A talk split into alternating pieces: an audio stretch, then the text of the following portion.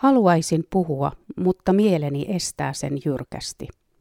Aleksi lakkasi puhumasta vanhempien eron ja muuton jälkeen kahdeksan vuotta sitten.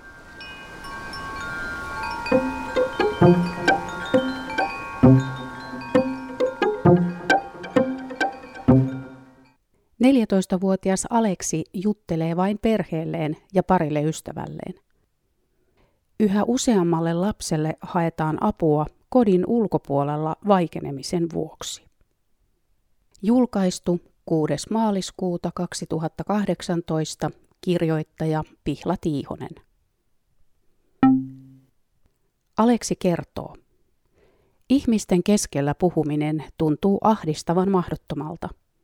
Muiden pitäisi ymmärtää, että vaikka en puhu, olen silti sisältä samanlainen kuin hekin – Mietin samoja asioita ja ymmärrän toisia ihan yhtä hyvin kuin muut, Aleksi kirjoittaa.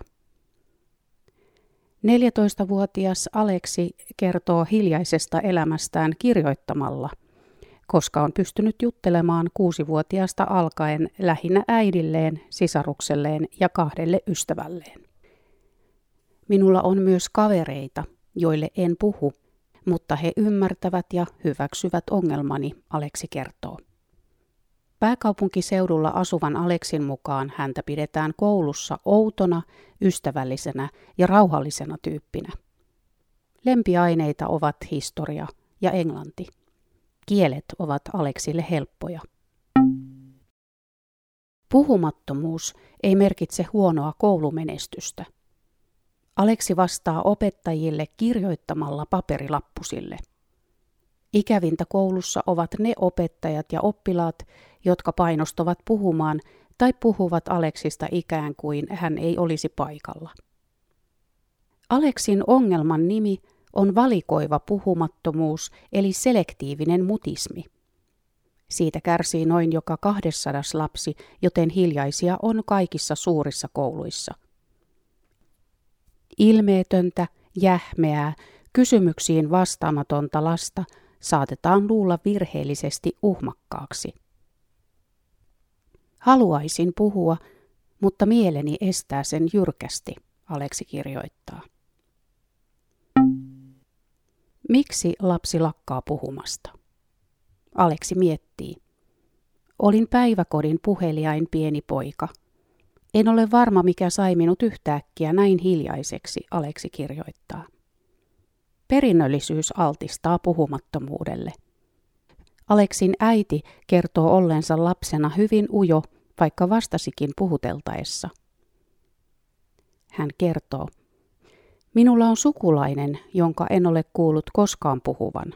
Joskus hän lähettää minulle viestejä Facebookissa, äiti sanoo. Aleksi diagnosoitiin selektiiviseksi mutistiksi esikoululaisena. Aleksin äiti sanoo. Kun Aleksi oli nelivuotias, erosin hänen isästään, muutimme pääkaupunkiseudulle ja kolme meille läheistä ihmistä kuoli kuukauden sisällä. Tämä kaikki vaikutti varmasti siihen, että Aleksin puhe loppui uudessa päiväkodissa, äiti sanoo.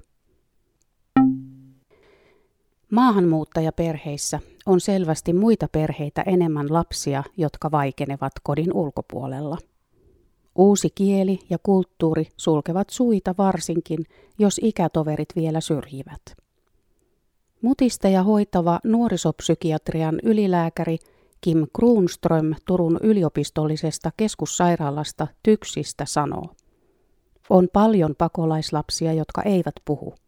On ymmärrettävää, että jos on hirveän ahdistunut, niin lakkaa puhumasta uudessa ympäristössä. Ja kun on totuttu siihen, että joku ei puhu, hänen on helpompi jatkaa samalla tavalla kuin kerätä huomiota alkamalla puhua, toteaa ylilääkäri Kim Kruunström. Aleksi kertoo. Haluaisin eniten löytää jonkin sortin keinon, lääkkeen tai hoidon mutismiin, hän kirjoittaa. Aleksi on kokeillut perheneuvolaa, psykiatrian poliklinikkaa ja kuvataideterapiaa. Aleksin äiti sanoo. Kuvataideterapiasta ei ollut yhtään mitään hyötyä. Terapeutti luki vain Aleksille 45 minuuttia satuja. Äiti puuskahtaa. Nyt Aleksi käy toimintaterapiassa. Myös ahdistuslääkettä mietitään, koska valikoiva puhumattomuus nähdään nykyään sosiaalisen ahdistuksen muotona. Aleksi sanoo, olen hyvin säikky, kun en puhu. Jos istun penkillä liikkumatta ja puhumatta ja joku liikahtaa ja hipaisee minua, niin kosketus saattaa säpsäyttää kunnolla, Aleksi kertoo. Yli 13-vuotiaita mutisteja hoitava Kim Kronström korostaa, että tärkeintä on turvallisen ympäristön luominen. On tosi haitallista, jos puhumattomuus nostetaan suuren huomion kohteeksi tai puhetapoja sörkitään. Hoidossa kannattaa miettiä, mikä on nuorelle seuraava askel. Jotakin voi auttaa esimerkiksi se, että hän kertoo koulussa asiansa kaverille ja kaveri kertoo sen opettajalle. Kaikissa mukautuksissa on se ongelma, että jos ne jäävät päälle, edistymistä ei tapahdu, Kim Grunström sanoo. Aleksin mielestä puhuminen on vähintään vaikeaa kahden kesken rauhallisessa ympäristössä. Kaikkein mahdottomimmalta tuntuisi sanoa jotain ylisosiaalisille, aggressiivisille ja vieraille ihmisille. Mykään koulupäivän jälkeen Aleksi purkaa mieltään kotona. Hän puhuu äidilleen tauotta tunnin pari. Aleksi sanoo. Olen kotona harvinaisen äänekäs ja puhun paljon myös itsekseni. Muissa paikoissa olen hiljaa kuin hiiri. Murrosikä on käännekohta mutistille. Nuorella on tarve itsenäistymiseen, mutta se ei onnistu, jos hän ei pysty hoitamaan asioitaan ilman vanhempaansa. Kim Kruunström sanoo.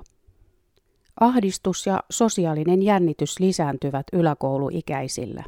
Paine olla muiden kaltainen on kova. Myös ulkopuolisten odotukset kasvavat. Aikuisten on vaikeampi sietää puhumatonta 15-16-vuotiasta kuin 5-6-vuotiasta, Kronström ynnää. Aleksi sanoo, pienenä minua pidettiin vain ujona, nykyään hieman outona ja ujona. Typerin suhtautumistapa on pitää vammaisena ja tyhmänä, vältellä ja vähätellä, Aleksi kuvaa. Moni mutisti murtautuu hiljaisuudesta siirtyessään peruskoulun jälkeen uuteen kouluun, jossa häntä ei tunneta eikä kukaan ylläty hänen puhumisestaan. Sitä Aleksikin toivoo. Kim Kronström sanoo. Myös seksuaalisuuden herääminen voi olla iso motivaattori puhua ja päästä yhteyteen toisten kanssa, Kronström kertoo.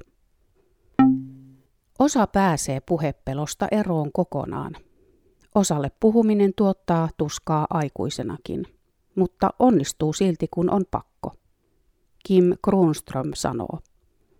On aikuisia, jotka eivät koskaan puhu puhelimeen, mutta joiden puhumattomuus ei ole muissa tilanteissa totaalista. Osalla sosiaaliseen vuorovaikutukseen ja puhumiseen liittyvä voimakas ahdistus voi vaikeuttaa opiskelua tai pärjäämistä työelämässä – joku voi olla kortistossa tai kuntoutustuella ja elää pienimuotoista elämää vanhempiensa kanssa, Kruunström miettii. IT-ala ja digitalisaatio tarjoavat Kruunströmin mukaan hyviä uramahdollisuuksia myös murahtelijoille. Koodarina pärjää, vaikka ei kauheasti puhuisi. Nettimaailmassa on paljon hyvää nuorelle, jonka on muuten vaikea löytää kavereita, Kruunström toteaa. Aleksi viettää vapaa-aikansa enimmäkseen tietokoneella. Äiti kuulee suljetun oven takaa, kuinka nettipelejä pelaava poika juttelee huoneestaan pelikumppaneilleen sujuvalla englannilla. Aleksi on fiksu poika. En ole kauhean huolissani hänen tulevaisuudestaan. Aleksi esiintyy peiten nimellä yksityisyytensä suojaamiseksi.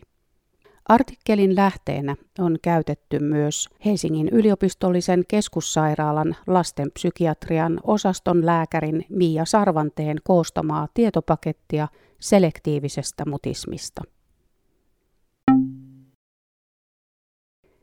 Puhumattomuus oli rippileirillä pikkujuttu. Aleksi vietti juuri viikon rippileirillä. Hän osallistui sekä varsinaiseen opetukseen että isosten vetämään ohjelmaan, vaikka puhui vain hyvälle ystävälleen huoneessaan. Aleksi kertoo. Pidin rippileirin isosten lämminsydämisyydestä. He käsittelivät ongelmaani niin, ettei minun tarvinnut jännittää. Pidin avoimen ja positiivisen mielen koko leirin ajan, Aleksi sanoo. Poikaa yllätti, että muut eivät juuri kiinnittäneet huomiota hänen hiljaisuuteensa. Joissain paikoissa muut alentuisivat heti härnäämään ja kiusaamaan, Aleksi pohtii. Rippileiriä vetänyt nuoriso-ohjaaja Jussi-Pekka Jyväsjärvi piti yhden leiriläisen vaikenemista simppelinä ongelmana ratkaista. Jyväsjärvi sanoo, puhumattomuus oli rippileirillä pikkujuttu, joka ei vaikuttanut asioiden tekemiseen. Aleksi pohti samoja kysymyksiä kuin muutkin, osallistui oppitunteihin ja kirjoitti vastauksensa. Jyväsjärvi toteaa. Jussi-Pekka Jyväsjärvi mietti etukäteen, miten saisi leiriläisten keskuuteen sallivan ja ymmärtävän ilmapiirin nostamatta Aleksia esiin. Sitä poika ei missään tapauksessa halunnut. Jyväsjärvi kertoo. Sanoin leiriläisille, että uudessa ryhmässä oleminen on jännittävää kenelle tahansa meistä ja että joillakin se ei mene niin, että kenelle vain voisi jutella. Jos tällä leirillä puhut jollekulle eikä hän vastaakaan, sinun ei pidä ottaa sitä henkilökohtaisesti eikä tehdä asiasta numeroa. Jatka vain normaalisti. Kaikessa voi olla mukana, vaikka ei olisikaan juttelevainen. Jos joku ei tätä asiaa hyväksy, siitä voi jutella minun kanssani, Jussi-Pekka Jyväsjärvi kertoo. Puheterapeutit ja kasvatusalan ammattilaiset ovat huomanneet, että on aiempaa enemmän lapsia, jotka puhuvat iloisesti ja äänekkäästi läheisilleen, mutta hyvin vähän päivähoidossa. Mistä tämä voisi johtua? Helsingin yliopistollisen keskussairaalan lastenpsykiatrian osaston lääkäri Miia Sarvanne arvioi päiväkoteihin ja esikouluihin aiheesta koostamassaan tietopaketissa seuraavasti – Samalla kun perheelämä on muuttumassa entistä kiireisemmäksi, lapset aloittavat päivähoidon aiempaa nuorempina, eivätkä he välttämättä ole vielä valmiita eroamaan vanhemmistaan ja puhumaan reippaasti vieraille. Siitä huolimatta edellytetään, että päiväkodin työntekijät auttavat lapsia kehittymään puhe- ja ryhmätaidoissaan. Sarvanteen mukaan valikoivasti puhumattomia lapsia hoidetaan lastenpsykiatriassa jonkin verran enemmän kuin ennen. Tämä voi johtua myös siitä, että oire tunnistetaan aikaisempaa paremmin, Sarvanne toteaa. Ohjeita siihen, miten kohdata lapsi, joka pelkää puhumista. Lähteenä on käytetty Helsingin yliopistollisen keskussairaalan lastenpsykiatrian osaston lääkärin Mia Sarvanteen koostamaa päiväkoteihin ja esikouluihin tarkoitettua tietopakettia – se pohjautuu englantilaisen puheterapeutin Maggie Johnsonin työhön. Miten kohtaat lapsen, joka pelkää puhumista? Tunnista valikoivasti puhumattomat lapset. Selektiivisen mutismin lievässä muodossa lapsi voi puhua koulussa luokkatovereille ja omalle opettajalle, mutta ei muille aikuisille. Enemmän jännittävä ei puhu koulussa lainkaan. Kotona lapsi puhuu kuitenkin ikätasoisesti. Jos puhumista jännittävä lapsi ei tunne sinua, istu mieluummin hänen viereensä kuin vastapäätä. Tee lapsen kanssa jotain häntä kiinnostavaa. Jutustele riippumatta siitä, sanooko lapsi mitään. Älä esitä suoria kysymyksiä. Jos lapsi puhuu, suhtaudu siihen luonnollisena asiana, älä intoile. Suhtaudu pelkoon hyväksyvästi. Lapsi hyötyy siitä, että hänen ongelmansa tunnistetaan ja sanoitetaan. Sitä ei tarvitse piilotella. Kerro lapselle, että on monia muitakin, joiden on vaikea puhua joissakin tilanteissa. Luovu kaikesta puhumiseen painostamisesta. Korosta, että lapsi voi osallistua ryhmätilanteisiin, oppia ja pitää hauskaa puhumattakin. Lupaa, että lapsi voi puhua sitten, kun hän on siihen valmis. Kiirettä ei ole. Vakuuta, että puhuminen helpottuu. Kun lapsi aloittaa tekemällä itselleen helppoja asioita, hän pystyy vähitellen tekemään yhä enemmän, kunnes puhuminen tuntuu jonain päivänä vaivattomalta. On tärkeää, että omissa mielikuvissaan lapsi on ihminen, joka vielä joskus puhuu. Jutun on kirjoittanut Pihla Tiihonen. Lukija Outi Ikonen. Juttu on julkaistu 6. maaliskuuta 2018. Lisää juttuja löydät osoitteesta www.kirkkojakaupunki.fi.